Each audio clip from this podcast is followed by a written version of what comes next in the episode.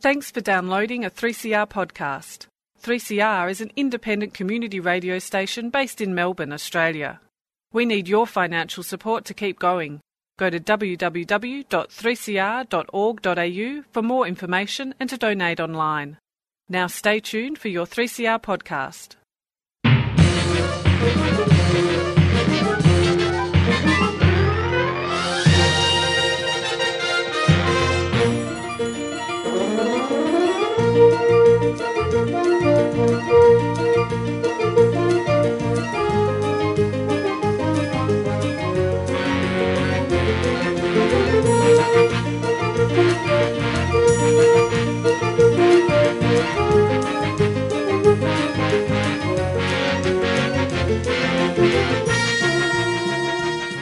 Hello and welcome to Locked in Science for another week. This is half an hour of science on your radio. My name is Claire and we are still locked in. Um, like some of you, maybe, uh, maybe some of you aren't. And this week on the show, we have an extra special guest presenter. Alanta Colley, welcome to Locked in Science. Oh, thank you for having me. I'm so excited to have any human contact these days. It's great to be here. that is excellent.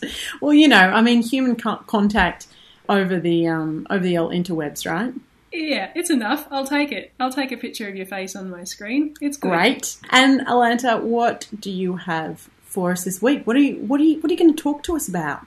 I would love to talk to you about the coronavirus vaccine trials and a little bit about where they're at and what to expect next. Okay, so um, there's a few trials happening around the world. Is that right? Well, there's actually 167 different vaccine trials happening around the world. So It's a uh, lot. it's- That is a lot. Why do we only ever hear about the one? It's incredible.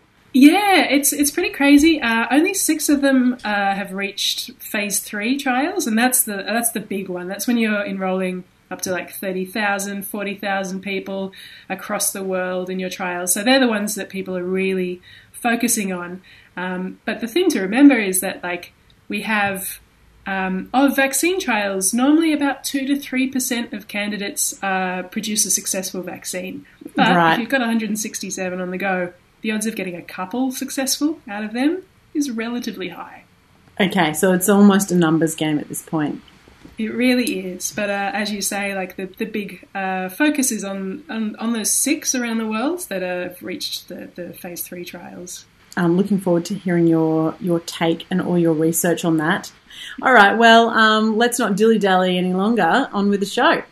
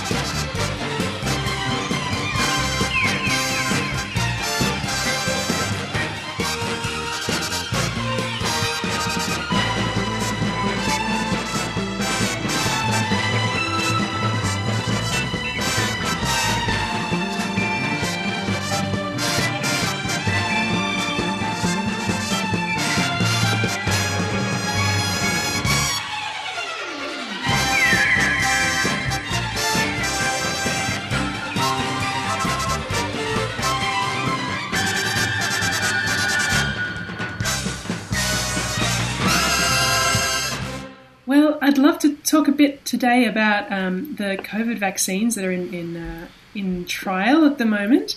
Um, and as I mentioned before, there was up to there's over 167 of them that are known about that are being trialed. Not to mention various people trialing different concoctions of tea and sunlight and other things in their own Yeah, time. But we, yeah. we're not talking about those. Bleach.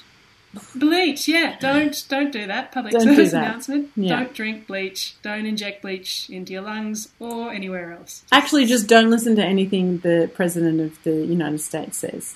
Pretty safe advice, Yeah. to be honest. um, but I'm. It might seem weird in this very strange time that we're living in to be excited, but I cannot experience anything but excitement just reading about the vaccine trials because we are living in unprecedented times, which is a sentence everyone is learning to hate. but we've never seen vaccine research happening like this in our in our lives. We've never seen the speed with which vaccines are being trialed. Um, we've never seen the kind of technologies being used before. Um, and, you know, basically up until this year, uh, vaccines would be in development from five years to 15 years. So to see uh, a vaccine actually, you know, people estimating that within the, less than a year of actually having the results, that's unlike anything we've seen before. It's also really interesting that there are 167 vaccines being developed simultaneously, and that's not that's like nothing that we've ever seen either, right? Just that sort of like Yeah. that that breadth of different approaches to the one challenge that um, you know humanity faces. Absolutely, and um, you know, this is when it comes to viruses. There's there's more viruses in the world uh, on Earth than there are stars in the universe. That's a fact. Um, there's more than a quadrillion Wow. quadrillion viruses. So uh, that kind of does. So you know, we, we know very little about the full extent of viruses. So I, I guess it does make sense to be trialing so many different things when it comes down to them. And um, as far as it goes, there there have been no vaccines for a coronavirus before that have actually worked, have there? No. Uh, that said, though, there has been a lot of research on on SARS, um, the severe acute respiratory syndrome, and MERS, which is the Middle Eastern version, which people actually contracted from camels. Don't know how close they were getting to those camels, but that's where it came from. So that's actually one of the reasons this vaccine um, has been able to look at a much shorter time frame because of the research from the SARS vaccine and the MERS vaccine research as well which both had different effects on the world, definitely didn't reach the uh, extent of people that we've seen with this coronavirus. But yeah, that's that's an interesting one. What I think is fascinating about it is, you know, not, we've heard a lot about phase one, phase two, phase three. Um, roughly, what that means is phase one, they're testing to see if the vaccine is safe. They test it on a very small group.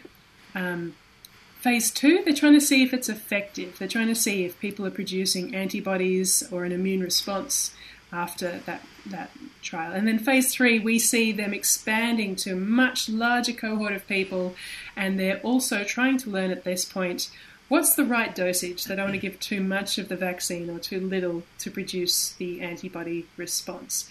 So this this year, what we've actually seen is is companies and organisations running phase one and phase two at the same time, and really accelerating to phase three very very quickly. And the other really fascinating thing is that pharmaceutical companies tend to wait uh, until a vaccine's been approved. All the research is out before they start producing the vaccine. But given the incredible global demand, the pharmaceutical companies are stockpiling the vaccine, making billions of doses. So the What? second that, yeah, so the second that the green light is given on these um, vaccines, they will be distributing them across the world. We've never seen anything like this. Like, I feel like this is our generation of the space race. You know, when we, you know, our, our families grew up watching Russia and the US and others competing to get a man on the moon. Now we're seeing the same thing with, with vaccines. It's going to be made into so many films in years to come. Oh my goodness! So we'll have we'll have uh, you know it'll be televised the first person getting injected with the with the vaccine that passes, and everyone will be like watching their telly. Absolutely. I don't know. Um, the U- UQ is, is trialing. We've got a few Australian candidates in there. And there was this absolutely wonderful photo a couple of months ago of the uh, Queensland Premier standing in the corner as the first candidate received the uh, the vaccine trial, just awkwardly standing there in a pink business suit. It's one of my favorite. She wasn't even wearing a mask. Uh, favorite images of uh, Corona times that I've seen so far. you mentioned the AstraZeneca trial in the UK, and that got paused, and that hit the news really big time a f- couple of weeks ago because they went, "Oh, they've stopped the trial because someone got sick." And I, just, you know, I was reading that and sort of going, "Well, isn't that what they do? If something if something goes wrong, you just sort of stop and go, well, "What went wrong?" and then you can start it up again." But what what was the story there? Yeah, you're completely right. So I, I think you're right. The AstraZeneca, um, which is the Oxford vaccine, it came out of the Jenner Institute. Um, at Oxford University, and they're working with the pharmaceutical company AstraZeneca. They've probably got the most uh, attention out of all the vaccines at the moment. And um, you're right. So, another thing that is unprecedented about this is the level of attention being paid mm. to uh, the vaccine trials. Normally, they sort of tick along in the background, everyone goes about their business. But with the level of public scrutiny, when they did pause it last uh, a few weeks ago, um, the world was watching and the world wanted to know. And the really fascinating thing was they weren't prepared to share that much information about what actually happened. And bits and pieces have come out since. But I think what we're going to see as a result of this year is higher levels of public transparency. You know, all the people who need to know inside the trial probably are across all the details. But there wasn't a great deal of information that came out outside of that. One of the big issues was um, there was a, um, there was a suggestion that the the the person who was participating in the trial, it was one individual, uh, experienced transverse myelitis, which is uh, inflammation around the spinal cord, which is known to be connected with uh, an immune response. Um, but that was that's that uh, so that stopped the trial for about six days. They have restarted in South Africa and Brazil, but the US arm of the AstraZeneca trial hasn't continued. So um, they're still waiting for the uh, FDA, who's their regulatory body, to actually give the green light for that to start up again. And in all of this discussion, it came out that that was actually the second time the trial has been paused. So, it, which is as you say, completely wonderful because they're doing the right thing. If, if someone presents with symptoms that uh, suggest there might be an issue with the vaccine, you should hold the trial. And they did. So there's a big debate at the moment. Uh, have they done the right thing in being transparent about that, or has that actually increased people's skepticism and fear of the vaccine? That there's been one individual out of the 30 to 40,000 enrolled in the trial who had this reaction.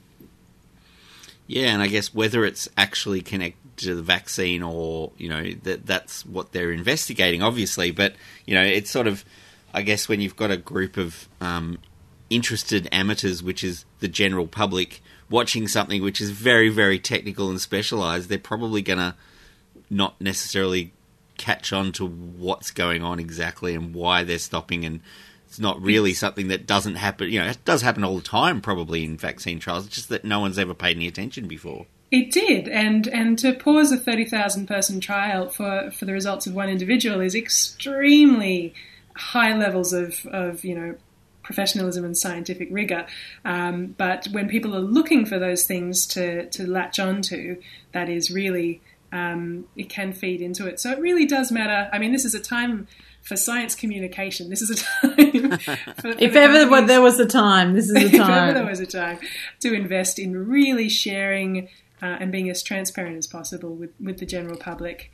Um, the other really big thing that's playing into people's concerns is um, in America, there's talk about the um, fast tracking the uh, introduction of the vaccine, uh, FDA has a special. you might have heard of Operation Warp Speed. That's what uh, Trump's oh, yes, I think I may have. Yeah.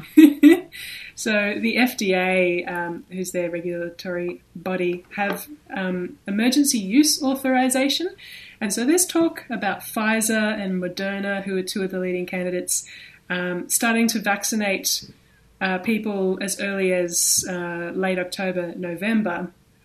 And while this might seem, the fast tracking might seem like a good idea to protect people, um, they haven't completed their phase three trials yet. and there's a there's a lot of people really worried that that will get into people's heads and stop them having any um, confidence in the vaccine when it does get rolled out to a wider audience.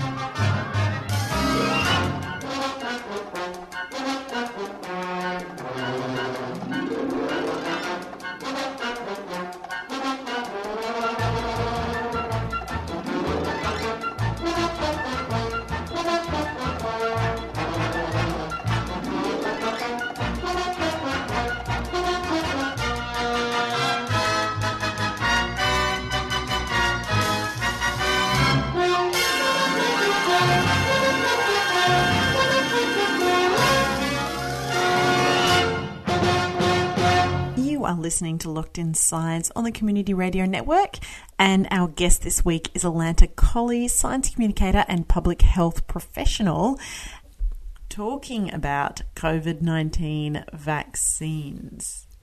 So, what sort of different technologies are going into these vaccines? What uh, you know are there are there new innovations? Are there new approaches, or are these sorts of are these you know vaccine technologies that have been used in the past? A bit of both. Great question. This is really cool when you start getting into what makes up the different um, vaccines as well. So, the AstraZeneca one, they're actually using a chimp adenovirus as the sort of casing for their vaccine. Like like chimpanzee. Chimpanzees, yeah. So, this is a cold virus that cre- yeah, creates a cold in chimps. Oh, The, the beauty of that is that we as humans haven't been very exposed to that adenovirus. We don't already have uh, an immune response. So that's that was actually needed in order to uh, make this possible for this is the casing. When what they do is they take the, the cold virus, the adenovirus, and they cut a tiny bit of the spike protein off the coronavirus and they embed it inside the adenovirus and introduce that into the body. And that's uh, that's been uh, you know through their trials so far. They've had really good uh, results of of participants producing um, antibodies. mm. Some people are a bit worried about the antibody response because the antibody response can fade quite quickly. but Mm, they've okay. also seen the T cell response. That's the next wave of um, immune response. Um, antibodies stop a virus invading a cell. T cells actually go out, find infected cells, and destroy them. So, Right. those different stages of the um, immune response. So, what would they ideally be looking for? They, uh, ideally, you want both. Um, Okay. Antibodies are great, but we just don't know how long the immune response will stay. And there's even been talk about we might need to go and get a coronavirus vaccine twice a year. That might be something that happens. We don't know. That's that will be. They'll continue looking into that for the next uh, however many years. How long do people keep this immune response? Um, T cells, from my very limited understanding, is uh, lasts a bit longer. So that's one of the, the happy sort of outcomes of the research so far. Yeah. Um, another cool vaccine is the Yeah. Moderna vaccine, um, and that came out of Cambridge, Massachusetts. This is being uh, trialed in the States. This is using mRNA. This is using messenger RNA, which Mm. is genetic material made of nucleic acid, which is similar to our DNA. Mm. Um, and this this is brand new research. This uh, no mRNA vaccine uh, has ever been licensed for human use. So if they get this, uh, if this trial goes well, they'll be using technology that has never been used in a vaccine before. Has it has it been used for any sort of medical application? Uh, I don't know. I'd be um, I'd be lying if I gave a good answer to that. Um, but uh, So They've definitely researched it. I don't think they've ever had the, the kinds of results that they needed to approve a vaccine. So it's uh, yeah, it's pretty cool. But that act, that vaccine takes snippets of the viral RMNA, um, which has is a molecule that has instructions for making proteins, and they wrap it in lipids, and then they uh, that enables it to slide into the cell. So that's how that one works. And as to the Chinese and the Russian vaccines, I can't tell you. I can't find anything on them. Uh, they're just Wow. Scary. They're like iron curtain of research, is it? Yeah, I mean, China was, I think, the first to start a lot of the research, and I think they were looking at some adenoviruses as well. Um, so a lot of countries have benefited from that initial Chinese research, but it's still, uh, yeah, it's it's been funny. I've been reading obsessively about this for the last six months, um, and so much of the the science communication shifted away from the actual science of it and onto the politics of it, you know, as the US Mm. election looms, that uh, it's actually hard to find a lot of details about some That's very interesting. Yeah, how it works. And how Um, about closer to home, the University of Queensland vaccine trials and the CSIRO? Do they have one as well down in Victoria? Yeah, they're they're definitely they're both in the running. Um, neither of them have reached phase three. I think two weeks ago the UQ um, vaccine trial they started uh, their Melbourne-based trial, so they were looking for participants, healthy people, uh, to participate in it. Um, and I think the C- I'm not sure if phase uh, CSIRO one has reached phase two yet. So they're still they're dealing with small numbers of people um, in the hundreds. They definitely haven't gone bigger. One of the really interesting things about trialing uh, all of these vaccines is exposure. Um, and the AstraZeneca one, ha- they've got people receiving it in the UK, they've got people receiving it in South Africa, in Brazil, and India. Because what they actually need is they need participants who are in places with high levels of the of the virus circulating, so they can really get some some solid numbers. And that's an issue that um, the UQ one will have. Uh, I mean, I know Melbourne is the hotspot of Australia right now, but, But numbers are on the decline. yeah. And that brings me to the talk about um, challenge trials, which is something that, from what I understand, no one's done before. And a challenge trial is where you get, you don't get 30,000 participants, you get maybe 200. And you infect those 200 with the coronavirus, and then you start trialing uh, your drugs and your vaccines, particularly on, on those people. So that is something that none of the vaccines have trials to date, but uh, people are pushing for it in the UK. So there's a they go they have to get permission from the government to actually proceed with that. So uh, that's that's where we're going with this, and it, it's obviously got to go through ethics approval. But the beauty of uh, of a challenge trial is you don't need thirty thousand people. You've got uh, a cohort who hundred percent have had exposure, and then you can actually uh, see much more concentrated results. So in that trial, you give them the vaccine, then give them the virus, and then see what happens. I think that is exactly what happens. Um, there's even a, a, an org called One Day Sooner, which has uh, recruited really uh, well, people uh, across the UK and across the world, actually, who are young disease-free people who are putting their hand up, saying, "I want to be involved. I want to help. This wants. I want this to be my contribution to science. I want to uh, be infected with coronavirus." Wow. I guess I guess the ethical concern is that because it is such a new virus and a new illness, there's very little medical understanding of who it affects particularly and who it who it singles out to actually get really sick. So how do you choose a cohort? It's they, they might be willing and, and able, but but uh, with with no real understanding of who gets really sick from it. That's it's hard to say. Oh well, you guys will be fine. You're all under twenty five or something like that. It's not. It's not that simple by the look of things. Yeah, you're completely right. And um, challenge trials that have run before, they're often trialing uh, for illnesses like malaria that we don't have a vaccine for, but we do have a treatment for. So we do have, um, and typhoid as well. So once they have been infected with the illness, they can actually be treated for it. So with this one, they'll be running in, and there is a few um, uh, drugs that they have found, remdesivir, that have some effect, but you're completely right. This is a challenge with all the trials, though. I think some of the US trials, they're only trialing participants between 18 and 55, and they're not trialing anyone who's immunocompromised, so no one um, who's HIV positive or who has Hep C. So we're already, they've already built limitations in when we know that the, the highest mortality rate is in the 55 plus um, cohort of society. So, Yeah, you're completely right. It's a big challenge they face with the balance of getting people into the trial, but also not putting people at an unnecessary level of risk. And that's where we're at at the moment with the research. October and November is going to be a very interesting time to start seeing the results. We're going to see if countries start fast tracking the, the rollout to high risk populations. We're going to see if the challenge trials get up. Uh, it's going to be a really interesting time to see what happens next, I think. Uh, so watch this space.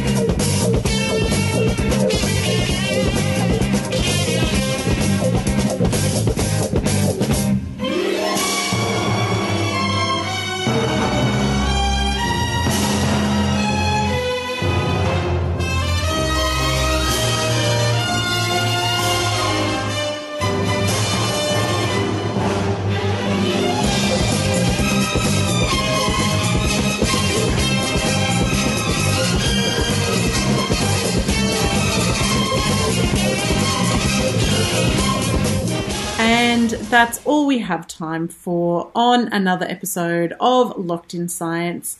Uh, a big thank you to our super guest today, Alanta Colley. Thanks for coming on Lost in Science slash Locked in Science. Thank you for having me. Locked in Science is recorded on the lands of the Kulin Nation with the kind support of the Community Broadcasting Foundation and broadcast across Australia on the Community Radio Network. Uh, please get in touch with us if you would like to tell us, you know, what you like, what you don't like, anything along those lines. You can find us at lostinsight at gmail.com. Uh, you can find us on Twitter where we are Lost in Science 1 or find us on Facebook. We are Lost in Science on 3CR. Um, or just tune in again next week when Claire, Stu, maybe Alanta, if you'll come back, get locked in science.